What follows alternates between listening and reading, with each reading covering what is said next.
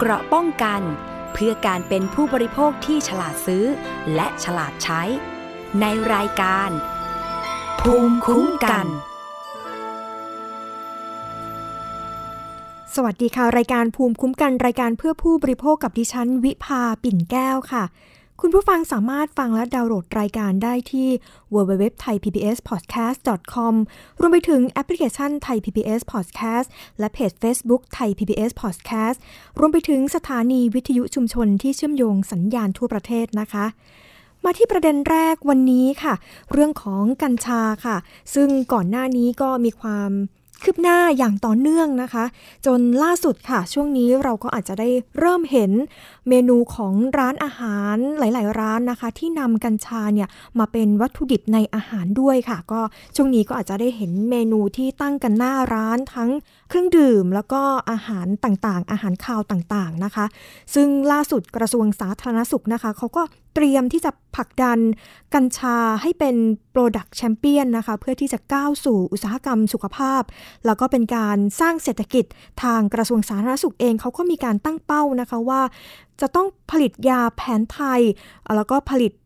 ผลิตภัณฑ์สุขภาพ แล้วก็การท่องเที่ยวเชิงสุขภาพ โดยจะมีการจับคู่กันกับ 29 บริษัทผู้ผลิตยา แล้วก็ผลิตภัณฑ์เสริมอาหารกับวิสาหกิจชุมชนผู้ปลูกนะคะ ซึ่งก็คาดว่าจะมีการส่งเสริมรายได้ถึง 150 ล้านบาทเลยทีเดียวค่ะ ซึ่งก็กำหนดเป็นระบบบริการสุขภาพสาขาที่ 20 โดยจะเริ่มเพิ่มโอกาสการเข้าถึงการรักษาด้วยยากัญชาด้วยนะคะ ซึ่งเรื่องนี้นายอนุทินชาญวีรกูล รองนายกรัฐมนตรี และรัฐมนตรีว่าการกระทรวงสาธารณสุขนะคะเขาก็บอกว่า ในสายตาของประชาคมโลกเนี่ยกัญชาเนี่ยนะคะเป็นสมุนไพรที่มีค่า แล้วเขาก็มีการยอมรับกันมากขึ้นค่ะ ซึ่งปัจจุบันตลาดกัญชาก็ถูกกฎหมายมีมูลค่า 17.5 พันล้านเหรียญสหรัฐนะคะ หรือประมาณ 5 แสนล้านบาทค่ะ แล้วก็มีอัตราเติบโตมากกว่าร้อยละ 17 ด้วยนะคะ โดยกัญชาในอุตสาหกรรมทางการแพทย์แล้วก็สุขภาพเนี่ยสร้างรายได้สูงถึงร้อยละ 70 ของมูลค่าทั้งหมดเลยทีเดียวนะคะ เมื่อเห็นแบบนี้แล้วมีมูลค่าสูงแบบนี้แล้วทางรัฐบาลเองเขาก็เล็งเห็นว่ากัญชาถือเป็นทางออกทางเศรษฐกิจของประเทศไทย แล้วก็เป็นประโยชน์ต่อภาคเกษตรกรด้วย รวมไปถึงอุตสาหกรรม ธุรกิจแล้วก็ประชาชนด้วยนะคะ ก็คือเป็นเขาเรียกว่าเป็นห่วงโซ่กันทั้งหมดเลยนะคะ จึงทำให้มีการส่งเสริมให้พัฒนากัญชาแบบครบวงจรค่ะ ตลอดจนห่วงโซ่ทั้งตั้งแต่ต้นทางก็คือเกษตรกรผู้ปลูกนะคะ แล้วก็กลางทางก็คือเป็นผู้ผลิต รวมไปถึงปลายทางเองก็คือผู้ขายแล้วก็ประชาชนค่ะ ซึ่งเขาก็มีการตั้งเป้าหมายว่า จะมีการต่อยอดกัญชา สู่การสร้างเศรษฐกิจประประเทศไทยนะคะ 3 ด้านด้วยกัน ก็คือ ยาแผนไทย ผลิตภัณฑ์ สุขภาพ แล้วก็ท่องเที่ยวเชิงสุขภาพด้วยนะคะ แล้วก็นายอนุทินเขาก็ยังบอกอีกนะคะว่า ถือเป็นก้าวสำคัญ จากการพัฒนากัญชาทางการแพทย์ของกระทรวงสาธารณสุขนะคะ ได้ขยายไปสู่อุตสาหกรรมสุขภาพร่วมกับภาคเอกชนด้วยค่ะผู้ผลิตที่มีศักยภาพ แล้วก็วิสาหกิจชุมชน ผู้ปลูกที่มีคุณภาพด้วย ซึ่งปัจจุบันเนี่ยนะคะก็มีโรงงานผู้ผลิต ยาแผนปัจจุบัน แผนโบราณ แล้วก็สมุนไพรเดี่ยวเนี่ยนะคะ แล้วก็ผลิตภัณฑ์เสริมอาหารเข้าร่วมกับโครงการเนี่ย29 บริษัทด้วยกันค่ะ แล้วก็มีการก็มีความต้องการที่จะนำวัตถุดิบกัญชารวมรวมกันเนี่ยนะคะมากกว่า 30 ตันด้วยนะคะ ส่วนผู้แทนวิสาหกิจชุมชน ผู้ปลูกกัญชาคุณภาพ แล้วก็ถูกต้องตามกฎหมาย 5 กลุ่มด้วยกันเนี่ยจาก 6 จังหวัด ซึ่งก็เป็นผู้แทนกลุ่มเกษตรกรมากกว่า 50 กลุ่มนะคะ รวมพื้นที่การปลูกกัญชามากกว่า 60 ไร่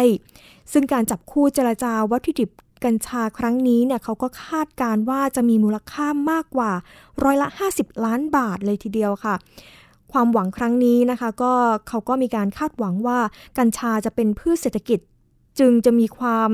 เป็นไปได้สูงนะคะ ที่จะเป็นพืชเศรษฐกิจค่ะ เดี๋ยวเราไปฟังเสียงของนายอนุทินเนี่ยเขาก็ยืนยันว่าประชาชนทั่วไปเองนะคะ ก็สามารถปลูกได้ค่ะ แต่ว่าปลูกได้บ้านละ6 ต้นเท่านั้นค่ะ เดี๋ยวเราไปฟังเสียงกันค่ะ ทางกรมการแพทย์แผนไทยและแพทย์ทางเลือกเนี่ยได้จัดให้มีการสัมมนานะครับ ผู้ประกอบ กิจการนะครับที่เกี่ยวกับกัญชาและกัญชง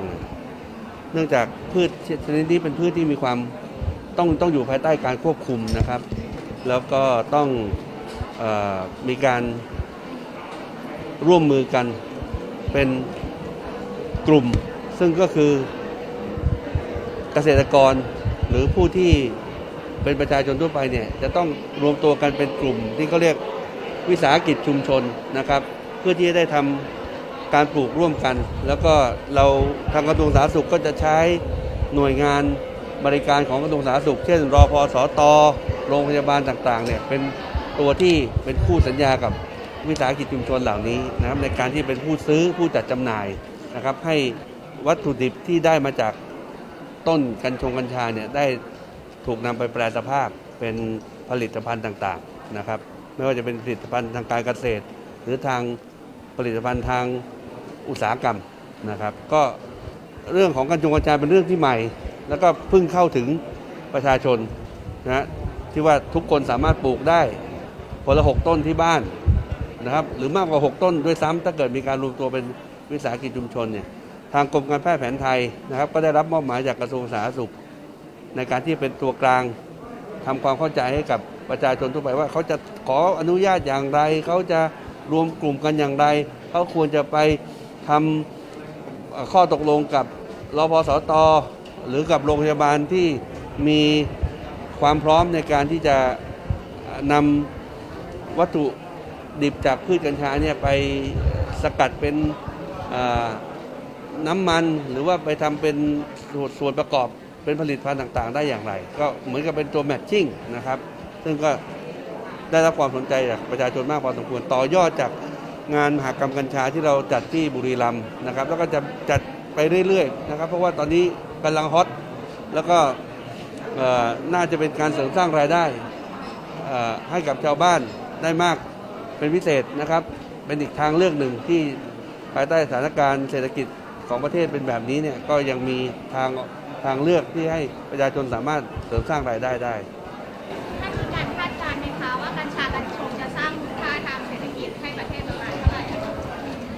ก็คงจะต้องสร้างมูลค่าได้มากเป็นมหาศาล แต่ว่าต้องขอให้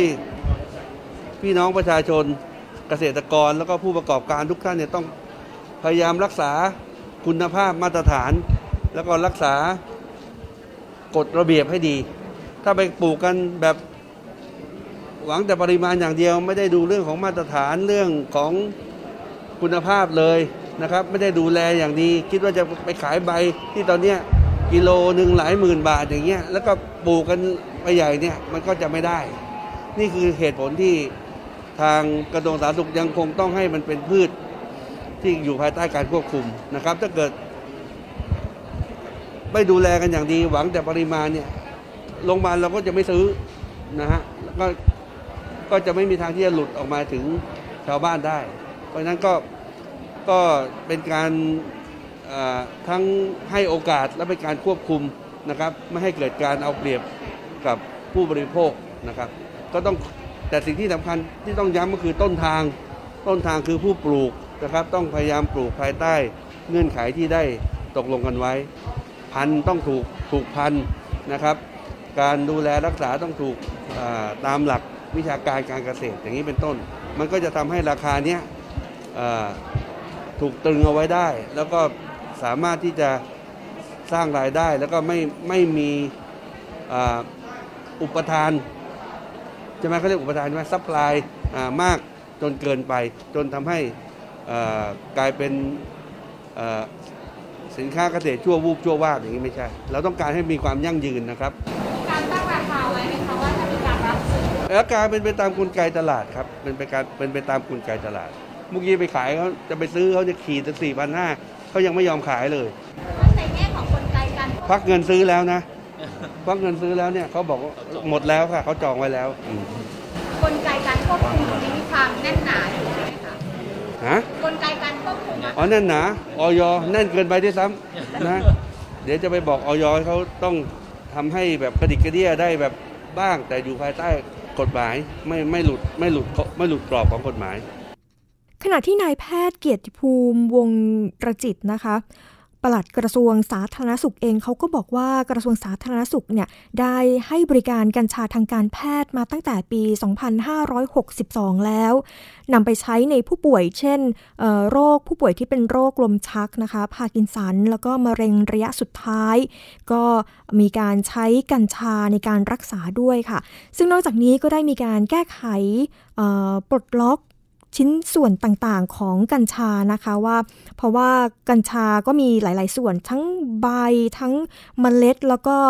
ลำต้นนะคะเขาก็บอกว่ามีการปลดชิ้นส่วนต่างๆ ของกัญชาไม่เป็นยาเสพติดนะคะ ประเภทที่ 5 เพื่อจะนำมาใช้ประโยชน์เพิ่มมูลค่าทางเศรษฐกิจได้ด้วย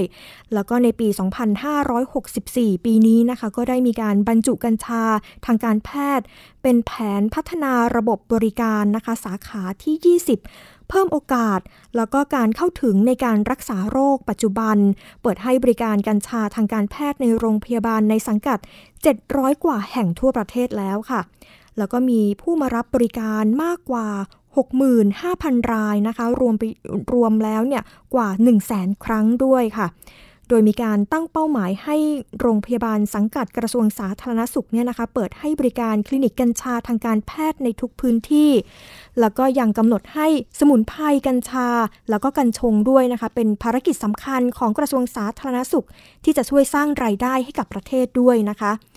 ขณะที่แพทย์หญิงอัมพรเบญจพลพิทักษ์อธิบดีกรมการแพทย์ไทย การแพทย์แผนไทย และการแพทย์ทางเลือกก็บอกว่า ตามแผนแม่บทแห่งชาติว่าด้วยการพัฒนาสมุนไพรไทยฉบับที่ 1 พศ 2560 ถึง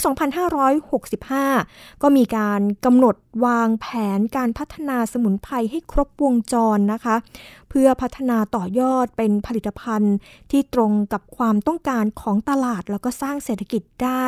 แล้วก็มีการพัฒนากัญชาเพื่อเศรษฐกิจ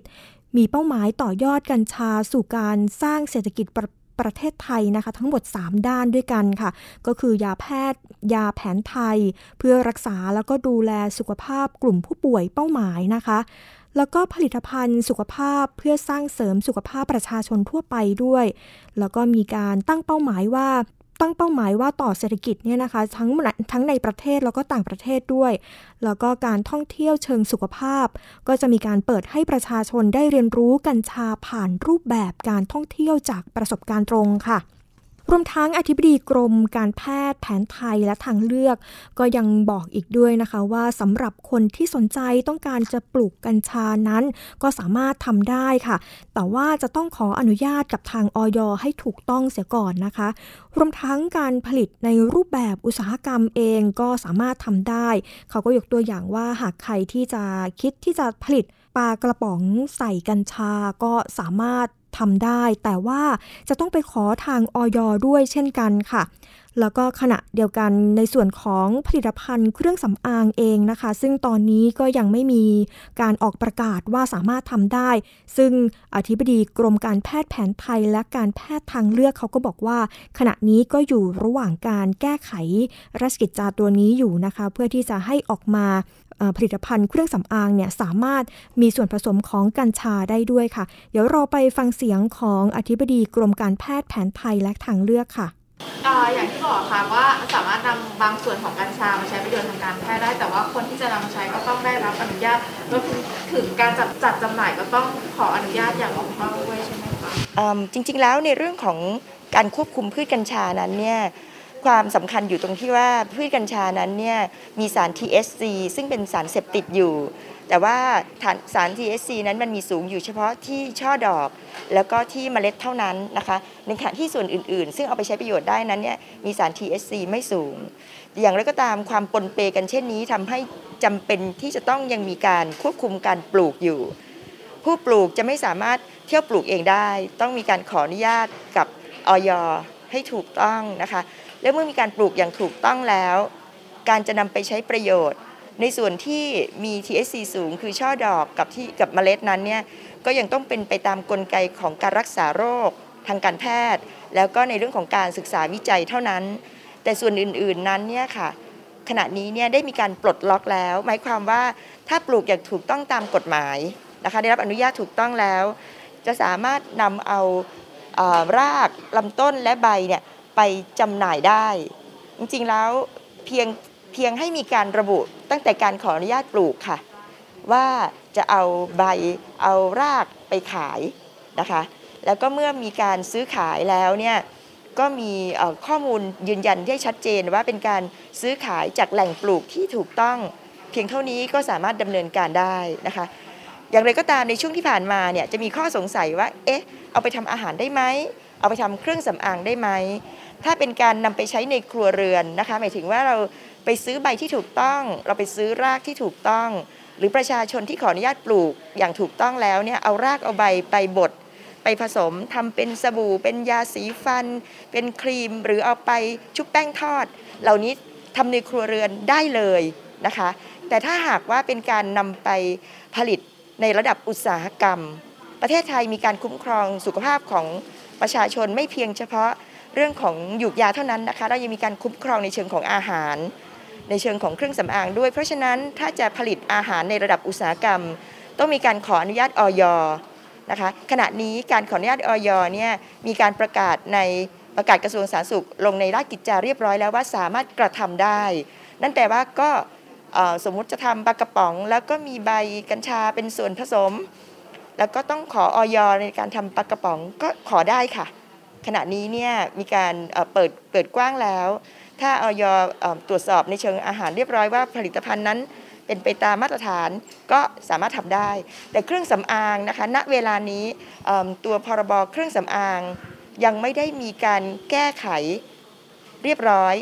ยังอยู่ในระหว่างการดำเนินการ เพราะฉะนั้นเครื่องสำอางในระดับอุตสาหกรรม ตอนนี้รออีกนิดนึงค่ะ เป็นช่วงของการเปลี่ยนผ่านตัวรายละเอียดกฎหมายนะคะ อีกไม่นานเราก็จะสามารถใช้เครื่องสำอางในระดับอุตสาหกรรมที่ถูกต้อง หากมีการใช้กัญชาที่ขออนุญาตนะคะที่ปดีค่ะครั้งนี้เนี่ยถือเป็นครั้งแรกเลยหรือเปล่าที่ผลิตภัณฑ์จากกัญชาขึ้นห้างแล้วก็ในอนาคตเนี่ยมีความเป็นไปได้ไหมที่ห้างเนี่ยจะมีการจำหน่ายผลิตภัณฑ์ที่มาจากกัญชาค่ะค่ะเอิ่มก่อนหน้านี้เนี่ยนะคะเอิ่มกรมการแพทย์แผนไทยและการแพทย์ทางเลือกเนี่ยพยายามที่จะทำให้ผลิตภัณฑ์กัญชารวมถึงเรื่องของการใช้เพื่อรักษาโรคเนี่ยเข้าถึงประชาชนเราริเริ่มการทำตลาดนัด นะคะจริงๆแล้วถ้ามามาก่อนเที่ยงนะคะแถวๆรอบๆเอิ่มกรมเนี่ยจะมีตลาดนัด ซึ่งมีพ่อแม่พี่น้องนำเอาสินค้าที่มีกัญชาเป็นส่วนประกอบอย่างถูกต้องนะคะเอามาจำหน่ายด้วย แล้วก็ได้รับความนิยมค่ะ ตอนนี้ก็กระจายไปทั่วพอสมควร ในส่วนของการขึ้นห้าง โดยกรมการแพทย์แผนไทยและการแพทย์ทางเลือก ครั้งนี้เป็นครั้งแรกของเราของกรมในการขึ้นห้าง แต่หน่วยงานอื่นๆเนี่ยเข้าใจว่าอาจจะมีการ แตะนิดแตะหน่อยกันไปแล้วระดับหนึ่งตามกระแสความเรียกร้องของผู้บริโภค แล้วก็เป็นความตื่นเต้นของวงการค่ะ คุณผู้ฟังบางคนที่ฟังอยู่ขณะนี้นะคะ หลายคนก็อาจจะเคยเอ่อได้กินอาหารที่ใส่กัญชากันบ้างแล้วนะคะ เพราะว่าตอนนี้เนี่ยก็มีหลายๆ ร้านเลยที่เริ่มมีเมนูใส่กัญชาลงไปด้วยนะคะ ก็มีเป็นวัตถุดิบ นำเปลี่ยนจากวัตถุดิบที่เป็นกุ้งหรือว่าเนื้อหรือว่าอะไรต่างๆ ก็เปลี่ยนมาเป็นกัญชานะคะ อย่างเช่นที่ร้านอาหารแห่งหนึ่งในจังหวัดพิษณุโลกค่ะ ซึ่งเจ้าของร้านเองเขาก็เล่าให้ฟังว่า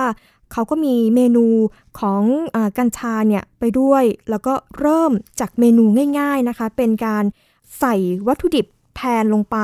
ก็คือใส่เป็นกัญชาลงไป โดยเขาเนี่ยก็บอกว่าอย่างเช่น กุ้งเทมปุระนะคะเขาก็เปลี่ยนเป็นกัญชาเทมปุระแทน ซึ่งก็ทำให้ลูกค้าเนี่ยมาทดลองชิมกันมาก แล้วเขาก็บอกว่าสามารถสร้างยอดขายแล้วก็กำไรได้มากกว่าปกติด้วยค่ะ ซึ่งเดี๋ยวเราไปฟังเสียงจากเจ้าของร้านอาหารที่จังหวัดพิษณุโลกค่ะ ก็ประมาณเดือนหนึ่งค่ะ ลูกค้าก็ตอบรับดีมีทั้งลูกค้าที่มาทานที่ร้านสั่งกลับบ้าน โดย โดยแรกๆก็จะมีเมนู เทนแนะนำจะเป็นฮานาก้าชื่นใจจะเป็นใบกัญชาทอดเสิร์ฟพร้อมน้ำยำที่จะเป็นเมนูสามัญที่คนทั่วไปจะทานอยู่แล้วเหมือน มันจะเป็นเมนูเหมือนผักบุ้งทอดกรอบแล้วก็มีน้ำยำอะค่ะ ที่เราจะคุ้นเคยอยู่แล้วลูกค้าก็เลยกล้าที่จะลอง เพราะว่า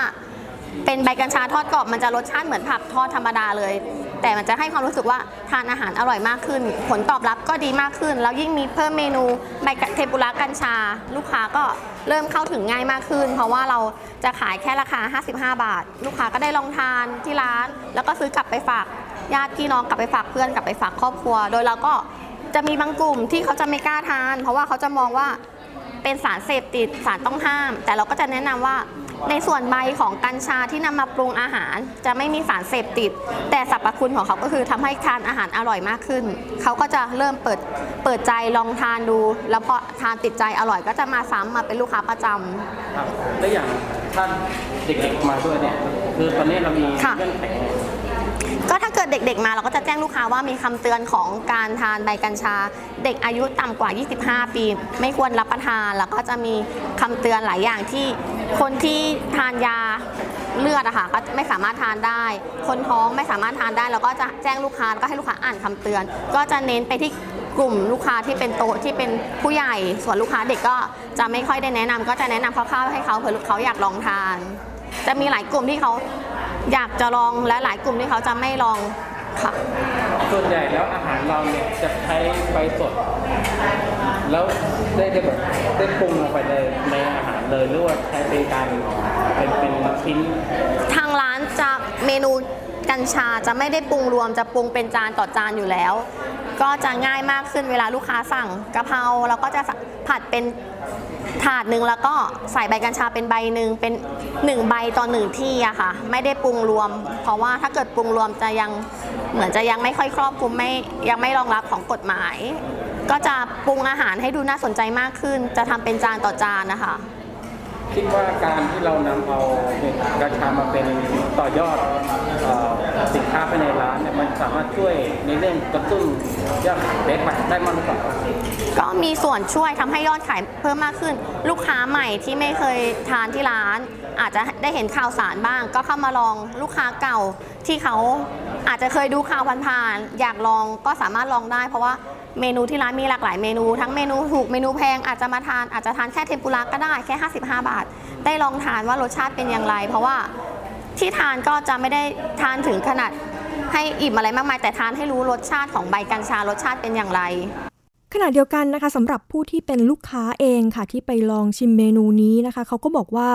การที่ใส่กัญชาลงไปในอาหารเนี่ยก็เพิ่มรสชาติให้กับอาหารทำให้อยากกินอาหารเพิ่มขึ้นนะคะ แต่ก็เขาบอกว่าเนี่ยถ้าสมมติว่าเขาจะไปกินอ่อหลาย ๆ ร้านเนี่ยเขาก็จะต้อง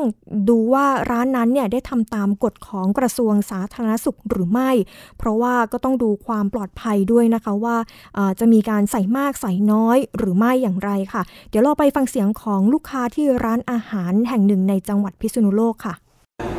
ตอนนี้มันเป็นเทรนด์นะคะ มันเป็นเทรนด์กำลังมาแล้วก็มันเป็นเจริญอาหารด้วยเนาะสมุนไพรที่เพิ่งปลดล็อกเออ แล้วคนก็ไม่รู้จักว่ากัญชาจริงๆเป็นยังไง ปกติก็จะคิดว่ามันเป็นสารเสพติดอะไรอย่างเงี้ยค่ะ แต่ถ้าศึกษาลึกๆแล้วอะใบกัญชามันช่วยทำให้มีความอยากอาหารเพิ่มขึ้นอาหารอร่อย แค่นั้นเองมากขึ้นค่ะแล้วพอเราได้ลองรับประทานแล้วเนี่ยเรารู้สึกมันมีผลเอฟเฟกต์อะไรกับตัวเราไหมไม่มีเลยค่ะ ไม่มีเลยแล้ว ที่สำคัญก็คือเด็กๆอะจากที่ไม่เคยชอบทานผัก ก็กลับมาทานผักด้วย อย่างตัวเราไม่ค่อยชอบทานผักก็มาลองมาลองทานดูว่าเอ้ยเป็นยังไงรสชาติเป็นยังไงเนาะค่ะตรงนี้มันมีคำเตือนเกี่ยวกับเรื่องของคนที่อายุน้อยๆที่ควรทาน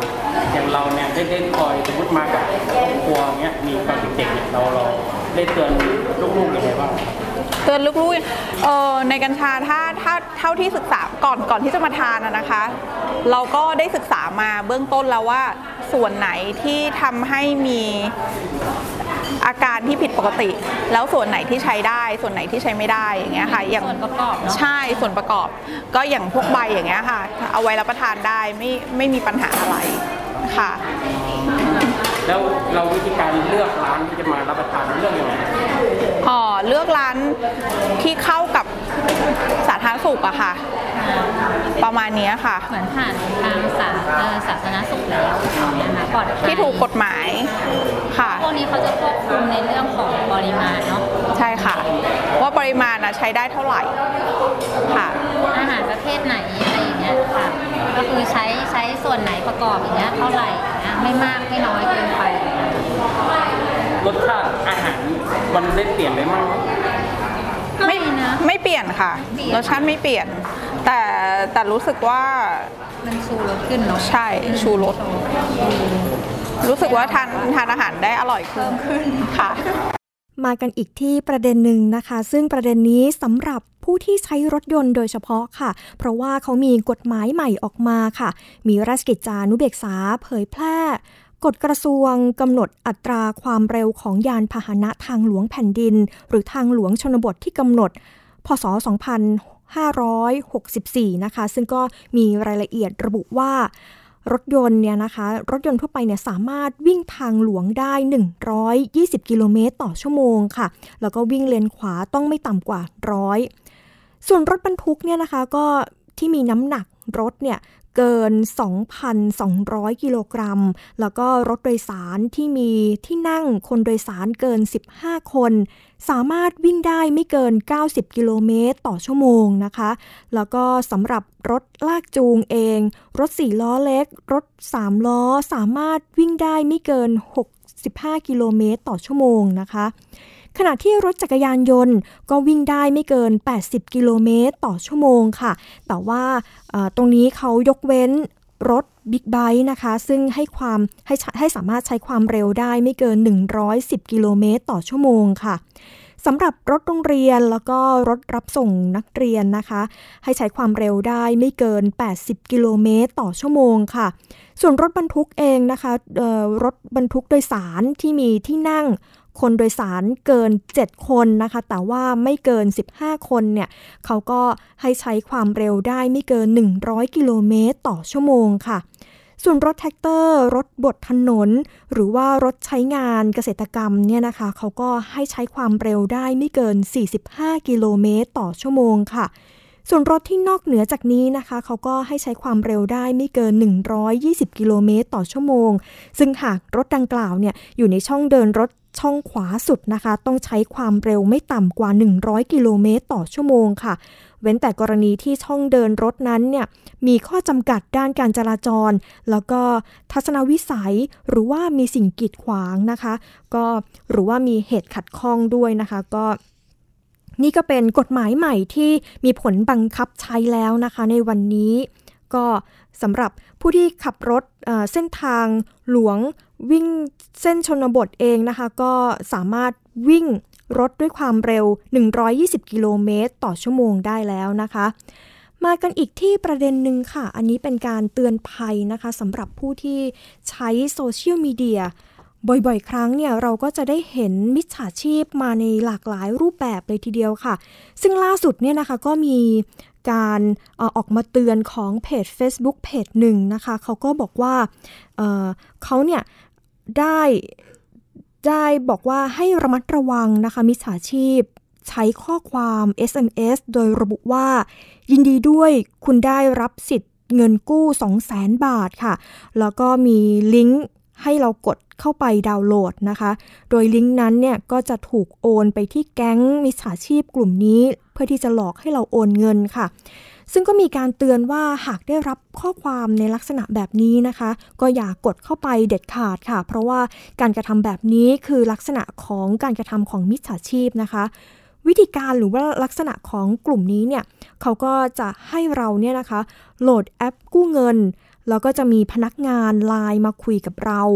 แล้วก็พอเรากู้เงินผ่าน พนักงานพวกนี้นะคะเขาก็จะบอกให้เราเนี่ย โอนค่าค้ำประกันเงินกู้ไปประ10%ของวงเงินกู้ที่เราจะจะกู้นะคะ สมมติว่าเรากู้ 5 0 0แสนบาท เราต้องโอนให้เขาเนี่ยประมาณ 50,000 บาทค่ะถึงจะกู้ได้ พอเราหลงเชื่อโอนให้ 10%เสร็จเรียบร้อยแล้ว มิจฉาชีพก็จะบอกว่าข้อมูลของเราเนี่ยนะคะไม่ถูกต้อง ทั้งที่ข้อมูลเราเนี่ยถูกต้องทุกอย่างเราพิมพ์ไปกรอกรหัสอะไรทุกอย่างเนี่ยถูกต้องแล้ว จากนั้นไม่นานเนี่ยนะคะเขาก็จะบอกว่าให้เราเนี่ยออกจากระบบ แล้วก็ล็อกอินเข้าใช้งานใหม่ค่ะ ซึ่งเลขบัญชีที่เราเคยกรอกข้อมูลไว้เนี่ยมันก็จะดันมันก็เปลี่ยนแปลงไปเปลี่ยนแปลงไปนะคะ แล้วก็มีสาชีพก็จะบอกว่า เราต้องจ่ายค่าแก้ไขข้อมูลให้เขาอีก 30%ของวงเงินวงเงินกู้ค่ะ ถึงถึงจะถอนเงินกู้ออกมาได้ สุดท้ายแล้วนะคะ แอปพลิเคชันแอปนี้ก็จะปิดหนีหายไปเลย ซึ่งบางคนที่โดนพวกกลุ่มมิจฉาชีพ กลุ่มนี้นะคะ หลอกไปเขาก็จะมีการพิมพ์กลับมาบอกว่ามาขู่ว่า รู้เลขบัญชีแล้ว ถึงเขาถึงเราเนี่ยไม่กู้เนี่ยนะคะ ก็จะมีการตัดบัญชีเราอัตโนมัติเลย 10%ทุกเดือน ถ้าจะยกเลิกสัญญาก็ต้องเอาบัตรประชาชนเนี่ยนะคะ ไปที่สำนักงานใหญ่ของมิจฉาชีพเท่านั้นค่ะ ซึ่งก็เขาก็ทิ้งท้ายว่าไม่รู้ว่าสำนักงานนั้นเนี่ยนะคะ มีจริงหรือไม่ แต่สรุปสุดท้ายแล้วเนี่ยนะคะเขาก็มีการเตือนกันว่า อย่าไปกด อย่าไปโหลด อย่าไปให้ข้อมูลอะไรทั้งสิ้นนะคะ ไม่งั้นก็อาจจะตกเป็นเหยื่อของมิจฉาชีพกลุ่มนี้ได้ค่ะ ซึ่งก็เป็นการระบาดในช่วงนี้นะคะ ซึ่งใครได้รับข้อความก็อย่าไปกด อย่าไปโหลดอะไรต่างๆนะคะ มากันอีกที่ประเด็นหนึ่งค่ะเป็นข้อมูลจาก สำนักงานตำรวจแห่งชาตินะคะ ซึ่งเขาก็มีโครงการร้องเรียนผ่านทางออนไลน์แล้วค่ะ ซึ่งก็สามารถประหยัดเวลาได้ถึง 3 วันพลตำรวจเอกสุวัสด์แจ้งยอดสุขนะคะ ผู้บัญชาการตำรวจแห่งชาติ เขาก็มีการเปิดโครงการระบบบริหารจัดการเรื่องร้องเรียนของเจเลตำรวจทางออนไลน์ค่ะ ซึ่งก็เป็นโครงการที่พบตรเนี่ยเขาได้รับมอบหมายมอบนโยบาย ให้เจรตำรวจแห่งชาติเนี่ยนะคะ ได้คิดค้นแล้วก็พัฒนาระบบบริหารการร้องเรียน โดยใช้เทคโนโลยีสารสนเทศเข้ามาช่วยค่ะ พื่อที่จะลดขั้นตอน แล้วก็ระยะเวลาในการเข้าถึงนะคะ เพราะว่าก็จะเป็นช่วยช่วยบรรเทาความเดือดร้อนของพี่น้องประชาชนได้อย่างรวดเร็ว แล้วก็เป็นธรรมด้วยค่ะ อันนี้ก็เป็นข้อมูลจากผู้บัญชาการตำรวจแห่งชาตินะคะ โดยเขาพบว่าปี 2563 เนี่ยค่ะเจรตำรวจเนี่ยมีการรับเรื่องร้องเรียนทั้งสิ้น 3,267 เรื่องด้วยกันนะคะ แล้วก็ดำเนินการเสร็จ 1,364 เรื่อง ก็ยังอยู่ระหว่างการดำเนินการ 1,903 เรื่องค่ะ เนื่องมาจากว่าระบบการรับเรื่องของทางเอกสารเนี่ยก็มีขั้นตอนมากแล้วก็มีความล่าช้าไม่ทันต่อความเดือดร้อนของประชาชนนะคะ โดยเรื่องที่เดือดร้อนส่วนใหญ่ก็จะมี 5 อันดับสูงสุดก็คือ ตามลำดับก็คือประชาชนก็แจ้งเบาะแสมา ขอความช่วยเหลือบัตรสนเทศ แล้วก็ขอความเป็นธรรม ปฏิบัติหน้าที่มิชอบ ซึ่งเดิมเองนะคะ ประชาชนก็ใช้วิธีการร้องเรียนทั้งตัวเอง แล้วก็ทั้งเขียนหนังสือ แล้วก็เข้าร้องเรียนโดยตรงทางสถานีตำรวจนะคะ เพื่อแล้วก็ผ่านบุคคลหรือว่าหน่วยงานต่างๆ ซึ่งทางนี้เนี่ย เป็นผู้บังคับบัญชาหรือว่าส่วนราชการ รวมถึงการร้องเรียนผ่านทางสายด่วนหรือว่าสื่อต่างๆ ซึ่งปัญหาที่ผู้ร้องเรียนเนี่ยนะคะพบก็คือไม่ทราบว่าเรื่องที่ร้องเรียนเนี่ยมีใครดำเนินการแล้วหรือยัง หรือว่าใครเป็นผู้รับผิดชอบในในในในข้อมูลที่เขาได้มีการร้องเรียนไปนะคะ แล้วก็ใช้ระยะเวลาเท่าไหร่ แล้วก็ผลเป็นอย่างไร ก็จะมีการติดตามได้ที่ไหนบ้าง อันนี้ก็เป็นข้อมูลที่เขาได้รับเรื่องร้องเรียนบ่อย ๆนะคะ ซึ่งโครงการนี้เนี่ยเป็นการพัฒนาเพื่อแก้ปัญหาระบบการร้องเรียน โดยใช้แพลตฟอร์มต่างๆ ในระบบออนไลน์ค่ะ เข้าถึงแอปพลิเคชัน โดยผู้ร้องเนี่ยก็ไม่ต้องเดินทางมาที่สถานีตำรวจนะคะ ซึ่งก็สามารถกรอกข้อมูลรายละเอียดการร้องเรียน แล้วก็ระบบก็จะส่งถึงผู้รับผิดชอบทันทีค่ะ ส่วนส่วนช่วยลดเวลาได้นะคะ ก็คือไม่น้อยกว่า 3 วันค่ะ โดยผู้ร้องก็จะทราบชื่อของเจ้าหน้าที่ผู้รับผิดชอบด้วยนะคะ โดยข้อมูลผู้ร้องเรียนก็จะถูกปิดเป็นความลับตามระเบียบค่ะ แต่ผู้ร้องนั้นก็จะต้องให้ข้อมูลที่ยืนยันตัวเองที่เพียงพอต่อการติดต่อสอบถามเพิ่มเติมด้วย หรือว่ามีการแจ้งรายงานผลได้โดยตรงนะคะโดยข้อมูลการร้องเรียนก็จะส่งเข้ามาที่ศูนย์ของสำนักงานเจรตำรวจ เพื่อที่จะคัดแยกส่งผู้รับผิดชอบ ตามความเหมาะสมค่ะ ซึ่งส่วนเจรตำรวจเองหรือว่ากองบัญชาการต่างๆนะคะ ก็โดยมีผู้รับผิดชอบตรวจสอบข้อเท็จจริง ก็จะเร่งดำเนินการในกรอบระยะเวลาตามระเบียบ โดยจะมีการรายงานให้ผู้ร้องทราบเป็นระยะระยะนะคะ ซึ่งนอกจากนี้ในมิติเชิงบริหาร ผู้บังคับบัญชาในโดยเฉพาะตำรวจนะคะ ก็สามารถเปิดดูข้อมูลการร้องเรียนที่มีการประมวลผลเป็นสถิตินะคะ ประเภทร้องเรียนต่างๆ หน่วยงานที่ถูกร้องเรียน เพื่อที่จะนำข้อมูลไปวิเคราะห์ แล้วก็แก้ปัญหาในเชิงบริหารให้ถูกต้องแล้วก็มีประสิทธิภาพมากขึ้นค่ะ นี่ก็เป็นข้อมูลนะคะสำหรับผู้ที่ต้องการที่จะร้องเรียนก็สามารถร้องเรียนผ่านออนไลน์ได้แล้วนะคะ แล้วก็สามารถรู้ได้ว่าตำรวจท่านไหนเป็นผู้รับผิดชอบในเรื่องที่เราร้องเรียนไปค่ะ เดี๋ยวเราไปพักกันสักครู่ค่ะ เดี๋ยวช่วงหน้ากลับมาติดตามประเด็นร้อนๆ ในสัปดาห์นี้กันต่อค่ะ เกราะป้องกัน เพื่อการเป็นผู้บริโภคที่ฉลาดซื้อ และฉลาดใช้ ในรายการ ภูมิคุ้มกัน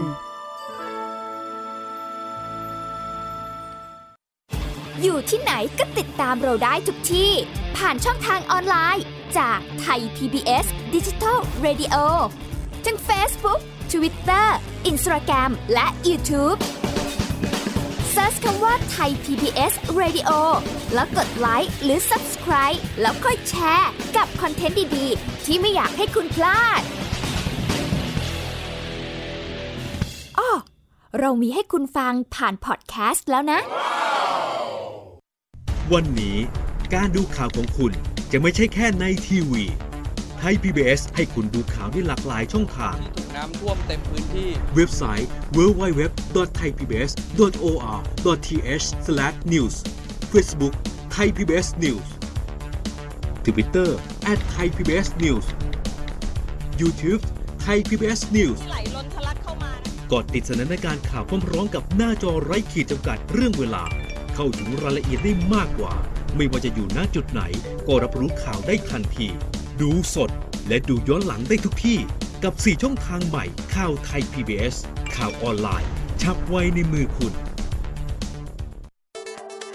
อัปเดตสถานการณ์รอบโลก ประเทศจีนนี่เราทราบกันดีนะคะว่าเป็นประเทศที่จะมีปัญหาเรื่องความสมดุลของประชากร คนที่ ได้รับความสนใจจากวิกฤตในครั้งนี้ก็คือนายกรัฐมนตรีนิวซีแลนด์เรื่องราวสีสันจากต่างแดน ก็มี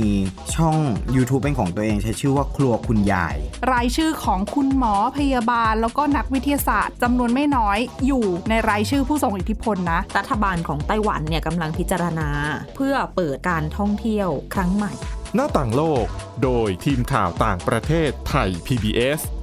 ทุกวันจันทร์ถึงศุกร์ 12นาฬิกา ทางไทย PBS Radio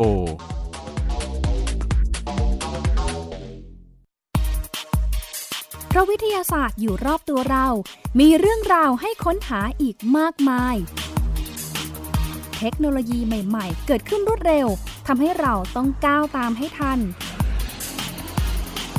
อัปเดตเรื่องราวทางวิทยาศาสตร์ เทคโนโลยี และนวัตกรรมที่จะทำให้คุณทันโลก กับรายการ s c i e n t e c h ทุกวันจันทร์ถึงวันศุกร์ ทางไทย PBS Radio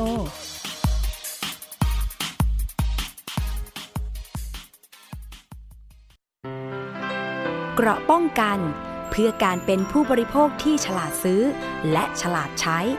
ในรายการ ภูมิคุ้มกัน กลับมาในช่วงนี้นะคะ ช่วงคิดก่อนเชื่อกับดรแก้ว กังสดานอัมภัยนักพิษวิทยา และคุณชนาทิพย์ไพพงศ์ค่ะ ตอนถอยรถใหม่อาจเจอสารก่อมะเร็งจริงหรือไม่ เดี๋ยวเราไปติดตามฟังกันค่ะ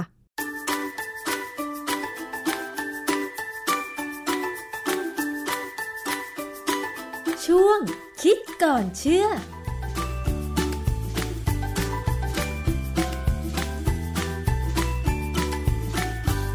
พบกันในช่วงคิดก่อนเชื่อกับดรแก้วกังสดานนภัยนักพิษวิทยากับดิฉันชนาทิพไพรพงศ์นะคะ วันนี้มาคุยกันเกี่ยวกับเรื่องของสารก่อมะเร็งค่ะ คุณผู้ฟัง มีข้อมูลนะคะว่า การที่เราซื้อรถใหม่มาเนี่ยนะคะ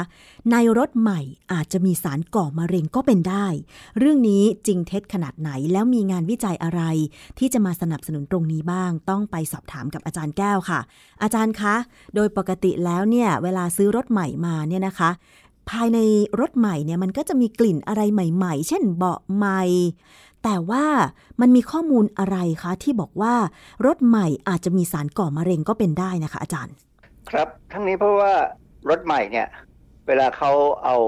พวกอุปกรณ์อะไรก็ตามเนี่ยใส่เข้าไปเนี่ยเขามักจะห่อพลาสติก เพื่อไม่ให้มันเป็นร่องรอย ไม่ให้มีรอยขีดข่วนไม่ให้มันมีฝุ่นมีอะไรนะฮะอืมใช่อาจารย์ เพราะว่าบางทีเนี่ยนะคะ คือซื้อรถมาตั้งหลายเดือนแล้วบางคนก็อยากจะให้มันใหม่อยู่ ก็เลยไม่แกะพลาสติกออกอะค่ะอาจารย์ นั่นแหละเป็นอันหนึ่งที่เป็นปัญหานะค่ะสำหรับผมนะ ผมได้รถใหม่มาปั๊บเนี่ยผมฉีกกรีดพลาสติกออกให้หมด แล้วจัดการเอารถเนี่ยไปตากแดด เปิดประตูหมดค่ะหนึ่งถึงสองชั่วโมงทำไมอาจารย์ สักสี่ห้าวันเลยค่ะ พยายามลดกลิ่นเพราะกลิ่นพวกเนี้ยเป็นกลิ่นสังเคราะห์ มันไม่ใช่กลิ่นธรรมชาตินะค่ะฮะสังเคราะห์จากไหน สังเคราะห์จาก ไอ้เจ้าพวกเฟอร์นิเจอร์ต่างๆ เช่นเก้าอี้ เช่น พวกที่เราเรียกว่าคอนโซลหรือ dashboard ค่ะนะที่อยู่ข้างหลังพวงมาลัยเนี่ยนะค่ะที่เป็น dashboard ที่เขาบอกเป็นทั้งหมดเนี่ยพวกนี้จะมีกลิ่นหมดเลย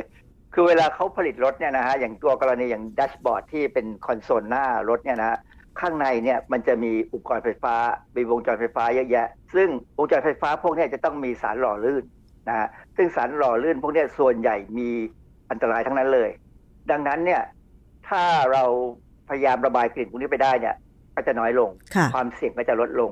นะครับทีนี้เวลาเราพูดถึงรถใหม่เนี่ยและมีสารพิษสารก่อมะเร็งเนี่ย มันมีงานวิจัยตั้งแต่ปี 1980 ในวารสาร Food and Cosmetic Toxicology มีบทความเรื่อง nitrosamine in new motor cars ซึ่งอันนี้ประหลาดมากใช่ไหมเพราะว่าในตัวสมีนเนี่ยเวลาเราพูดถึงเนี่ย เรามักจะนึกถึงอาหารปิ้งอาหารพวกอาหารเนื้อหมักที่หมักกับไนไตรท์ไนเตรตค่ะเช่นไส้กรอกหมูแฮมเบคอนแล้วทำไมไม่อยู่ในรถ นั่นน่ะสิ ปรากฏว่ามันมาจากหนังเทียมอ๋อนะในการวิจัยเนี่ยเขาศึกษาอากาศเขาเขาเขาเก็บอากาศภายในรถด้านหน้าของรถรถยนต์รุ่นใหม่ 38 คันค่ะที่ผลิตในปี 1979 แล้วก็เอามาตรวจวัดไนโตรซามีนต่างๆ ปรากฏว่ามันมีลักษณะใกล้เคียงกับความเข้มข้นที่พบใน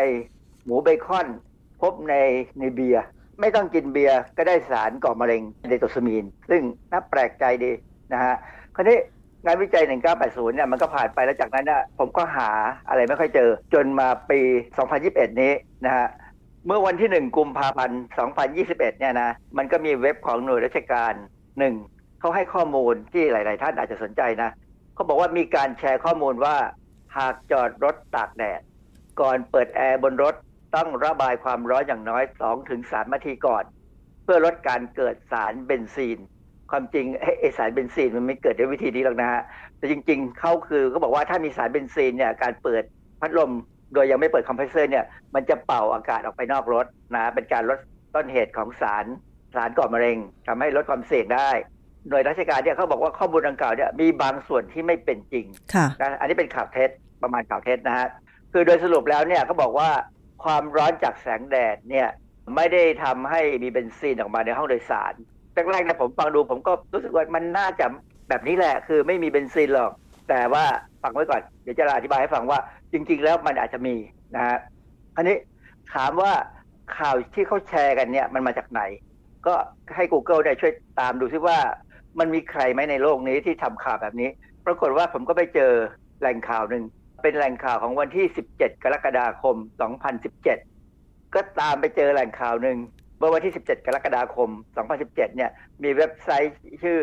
13newsnow.com เออเว็บไซต์เนี่ยเป็นเว็บไซต์ของสถานีข่าวท้องถิ่นของ ABC ABC นี่ก็เป็นหนึ่งในสามหรือหนึ่งในสี่ของเครือข่ายใหญ่เลยของสถานีโทรทัศน์ในอเมริกานะฮะ เป็นเครือข่ายท้องถิ่นของ ABC ที่อยู่ทางตะวันออกเฉียงเหนือของรัฐนอร์ทแคโรไลนาในในเว็บไซต์เขาเนี่ยเขามีคลิปข่าวอยู่ภายใต้คอลัมน์ verify verify ก็แปลว่าการตรวจสอบความถูกต้องนะฮะที่เรื่องของคลิปคือ is your car killing you with benzene รถของท่านกำลังฆ่าท่านด้วยเบนซีนหรือเปล่า ซึ่งมีข้อแนะนำผู้ขับรถยนต์ว่าถ้าจอดรถตากแดดนะ โดยเฉพาะรถใหม่เนี่ย ช่วงหน้าร้อนเมื่อติดเครื่องแล้ว ให้เปิดหน้าต่างทั้งหมด แล้วเปิดพัดลมเครื่องปรับอากาศให้แรงสุด ค่ะไฟเซอร์นะเพื่อไล่ลมร้อน พร้อมสารเคมีที่อยู่ในรถออกไปนอกหน้าต่างอันนี้เจ้าหน้าที่ที่เขารับผิดชอบคอลัมน์ Verify เนี่ยเขาก็ติดต่อไปที่ผู้จัดการระดับสูงของ Community Development สังกัด American Cancer Society American Cancer Society เนี่ยเป็นองค์กรเกี่ยวกับเรื่องมะเร็งที่ใหญ่ที่สุดในอเมริกาเลย ผู้จัดการคนนี้ชื่อริชาร์ดพูลีนะฮะซึ่งเขาก็บอกว่าความคิดเรื่องการเปิดพัดลมระบายอากาศ เมื่อสตาร์ทเครื่องใหม่ๆเนี่ยนะเป็นเรื่องดี แต่มันไม่น่าจะเป็นเรื่องเกี่ยวกับความเป็นพิษของเบนซีน ซึ่งอันเนี้ยข้อความนี้หรือความหมายเนี่ยดูตรงกับที่หน่วยราชการไทยได้ให้ไว้เลยว่า ไม่น่าจะเป็นเรื่องจริงค่ะนะฮะผมก็ว่าเออ ก็ฟังดูแล้วมันก็น่าจะเป็นอย่างนั้น แต่ปรากฏว่าพอค้นข้อมูลไปเรื่อยๆเนี่ยเจอบทความหนึ่งนะเจอบทความชื่อ in vehicle VOC composition of unconditioned newly produced cars เอ่อก็คือการที่เขาไปตรวจวัดค่าสารละสารที่ระเหยได้ ในรถยนต์ใหม่ ๆ เลยที่เพิ่งผลิตมาใหม่ ๆ เนี่ยปรากฏอยู่ในวารสาร Journal of Environmental Science ปี 2014 การวิจัยเนี่ยเป็นงานวิจัยของนักวิจัยสถาบันหนึ่งอยู่ในประเทศโปแลนด์ ได้รับทุนสนับสนุนการวิจัยจาก The Polish Ministry of Science and Higher Education ชื่อกระทรวงนี้ดูคล้ายๆของบ้านเราเลยนะค่ะกระทรวงวิทยาศาสตร์ และการอุดมศึกษาอะไรกันเนี่ยนะงานวิจัยเนี่ยเขาเลือกรถยนต์ยี่ห้อหนึ่งนะยี่ห้อเดียว แล้วก็รุ่นเดียวกันที่ผลิตใหม่9คัน เป็นรถ3ประตู4ที่นั่ง ภายในรถเนี่ยสี่คันเนี่ยมีวัสดุภายใน ซึ่งทำจากหนังเทียมที่เหมือนกันเลย และอีก5คัน เป็นหนังเทียมที่แตกต่างกันในแง่ของเบาะว่าสีอีกแบบหนึ่งรูปเบาะอีกแบบหนึ่งบางคันก็มีซันรูฟบางคันก็เปิดประทุนได้นะแต่สรุปแล้วเป็นรถรุ่นเดียวกัน รถของเขาเนี่ยเขาพอผลิตได้ยังไม่ถึง 14 ชั่วโมงเนี่ยเขาเอามาศึกษาเลย แล้วเขาก็เอาเครื่องดูดอากาศเนี่ยเข้าไปเก็บอากาศภายในรถที่เขาเลือกมาศึกษาเนี่ยนะจากนั้นเนี่ยก็ไปวิเคราะห์สารระเหย สารเคมีที่ระเหยได้ ในในห้องที่เขาเก็บอากาศจะเก็บมาได้เนี่ยนะการวิจัยครั้งนี้เนี่ยนะคะเขามีวิธีวิเคราะห์สารเคมีที่สงสัยว่าจะออกมายังไงบ้างคะอาจารย์เขาใช้เครื่องมือที่ค่อนข้างจะใช้คำว่าอะไร sophisticated คือหรูหรามากคือ GCMS คือ GCMS เนี่ยสมัยปี 1980 ที่เขาวิเคราะห์เรื่องไนโตรซามีนเนี่ยไอ้เครื่องมือแบบนี้ยังไม่ไม่เป็นที่แพร่หลายนะ แต่ปัจจุบันนี้มันแพร่หลายไปทั่วโลกแล้ว เครื่องมือนี้จะ ศึกษาได้ละเอียดว่าในอากาศที่เก็บมาจากในรถเนี่ยมีสารเคมีอะไรบ้างค่ะซึ่งสิ่งที่เขาได้ออกมาคือ มีสารเคมีอยู่ 250 ชนิด ในโอ้อากาศที่เก็บมาจากรถใหม่เอี่ยมค่ะ โดยมีประมาณ 60%ร้อยละ60เนี่ยเป็นสารอะลิฟาติกอีก 40%เป็นสารอะโรเมติกค่ะสารอะลิฟาติกเนี่ยมันเป็นสารที่ค่อนข้างจะไม่ค่อยอันตรายนะฮะเป็นสารเคมีที่ไม่ค่อยอันตรายเท่าไหร่นะฮะตัวอย่างสาร aliphatic ที่ง่ายๆนะอะอันนี้ ที่ชาวบ้านเจอง่ายๆก็คือเทียนไขเนี่ยเป็น aliphatic แต่ว่าถ้าสาร aromatic เนี่ยก็คือเบนซีนอืมนะแล้วปรากฏว่า aromatic hydrocarbon ที่เขาเอามาศึกษาเนี่ยเขาวิเคราะห์เจอเบนซีน เจอโทลูอีน เจอเอทิลเบนซีน แล้วก็อนุพันธ์ของเบนซีนอีกตั้งหลายอย่างค่ะซึ่งสารพวกนี้แค่เห็นชื่อเราก็รู้แล้วว่าเป็นสารก่อมะเร็งทั้งนั้นเลยค่ะ มันอันตรายทุกสารเลยใช่ไหมคะอาจารย์ ทุกตัวเนี่ยจะเป็นสารที่มีความเป็นพิษ แต่ว่าถามว่าถ้าได้รับในปริมาณต่ำ ร่างกายเราทำลายได้นะอ๋อแต่ว่าถ้าได้รับในปริมาณสูง เช่น คนบางคนเนี่ยรถเนี่ยไม่เคยเปิดให้มันระบายอากาศเลยเนี่ยนะมันก็จะอยู่ค่อนข้างจะเยอะนะ แล้วเราขับรถอยู่ทุกวันทุกวันห้าวันนี่คือคือรถใหม่เนี่ย กลิ่นมันจะอยู่ได้บางทีก็เป็นเดือนนะค่ะ ใช่อย่างผมจำได้รถของลูกสาวเนี่ย ตอนที่เขาซื้อมาใหม่ ๆ เนี่ยกลิ่นมันนานๆจนผมต้องบอกว่าพยายามเปิดหน้าต่างระบายอากาศเลยนะค่ะอะไรอย่างเงี้ยตอนกลับมาถึงบ้านเนี่ยให้เปิดระบายอากาศนะฮะ ผู้วิจัยเนี่ยเขาบอกว่าการสุ่มตัวอย่างอากาศภายในรถ หลังการผลิตไม่เกิน24ชั่วโมงเนี่ยทำให้เกิดข้อสันนิษฐานว่าสารเคมีที่ระเหยได้ทั้งหมดเนี่ยมันหลุดออกมาจากวัสดุตกแต่งภายในแน่ๆคือถ้าเราไปเอารถที่ผลิตมาเป็นเดือนแล้วมาวิเคราะห์เนี่ยเราอาจจะบอกว่ามันอาจจะเป็นกลิ่นของสิ่งแวดล้อมเข้าไปอยู่ค่ะแต่อันนี้เขาไม่ถึง 24 ชั่วโมงเข้าวิเคราะห์นะฮะเพราะฉะนั้นเนี่ยมันก็เป็นการบอกว่ารถใหม่เนี่ยมันน่าจะมีสารพิษละนะฮะค่ะทั้งที่ความจริง หน่วยราชการของบ้านเราเนี่ยบอกว่าอาจจะเป็นข่าวที่ลวงหรือข่าวที่ไม่ถูกต้องนัก แต่ผมว่ามันค่อนข้างจะถูกต้องซะแล้วล่ะเนื่องจากค่ะว่ามันมีงานวิจัยอย่างนี้ค่ะดังนั้นเนี่ยโดยสรุปแล้วก็คือซื้อรถใหม่มาพยายามเปิดระบายกลิ่น อย่าให้มีการเอากลิ่นเนี่ยมาเป็นตัวบอกว่านี่เราได้รถใหม่นะค่ะคือรถใหม่ที่ดี มันดูสภาพมันก็รู้ว่าใหม่อือฮึแต่มันไม่ควรจะมีกลิ่นที่เป็นอันตรายนี้ เป็นไปได้พยายามเอาพัดลมเป่าไล่ลมออกมาค่ะนะฮะห รืออย่างที่บอกว่าตากแดดก็ได้ ตากแดดแล้วก็ไล่เอาพัดลมไปเป่าเลย วันสองวันก็หมดฮะค่ะเพราะว่าอย่างของผมเนี่ยเป็นรถกระบะสี่ประตูเนี่ย มันมีกลิ่นมาผมวันสองวันก็หมดเพราะว่าผมตากแดดแล้วผมก็เป่าพัดลมสองสามชั่วโมง สรุปแล้วก็คือว่า อย่าไปมีความเชื่อแบบเดิมๆ ที่ว่าซื้อรถใหม่มา อย่าเพิ่งแกะพลาสติกที่ห่อหุ้มเบาะหรือว่าจะเป็นในส่วนที่บังแดดหรืออะไรก็ตาม ควรจะแกะพลาสติกนั้นออก ใช่ไหมคะอาจารย์แล้วก็เอาไปตากแดด แล้วก็เอาพัดลมพัด ให้กลิ่นภายในรถนั้นเนี่ยออกให้หมด เพื่อที่ว่าเวลาเราขับรถ ซึ่งเราก็ต้องปิดกระจกแล้วก็เปิดแอร์เราก็จะได้ไม่ต้องสูดเอาสารที่เป็นสารก่อมะเร็ง ซึ่งเกิดจากการที่อยู่ในกระบวนการผลิตรถยนต์เข้าไปมาก ๆ เพื่อลดการสูดและก่อมะเร็งในตัวเราถูกไหมคะอาจารย์ ถูกครับเป็นการลดความเสี่ยงค่ะ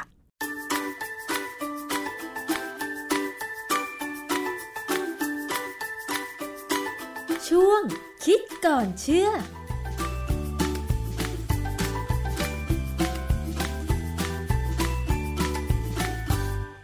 สำหรับรายการภูมิคุ้มกันรายการเพื่อผู้บริโภควันนี้นะคะ ดิฉันวิพาปิ่นแก้วต้องขอลาคุณผู้ฟังไปก่อนค่ะ สวัสดีค่ะ ติดตามรายการได้ที่ www.thaipbspodcast.com แอปพลิเคชัน Thai PBS Podcast หรือฟังผ่านแอปพลิเคชันพอดแคสต์ของ iOS Google Podcast Android Podbean SoundCloud และ Spotify ติดตามความเคลื่อนไหวของรายการและแสดงความคิดเห็น โดยกดถูกใจที่ facebook.com/thaipbspodcast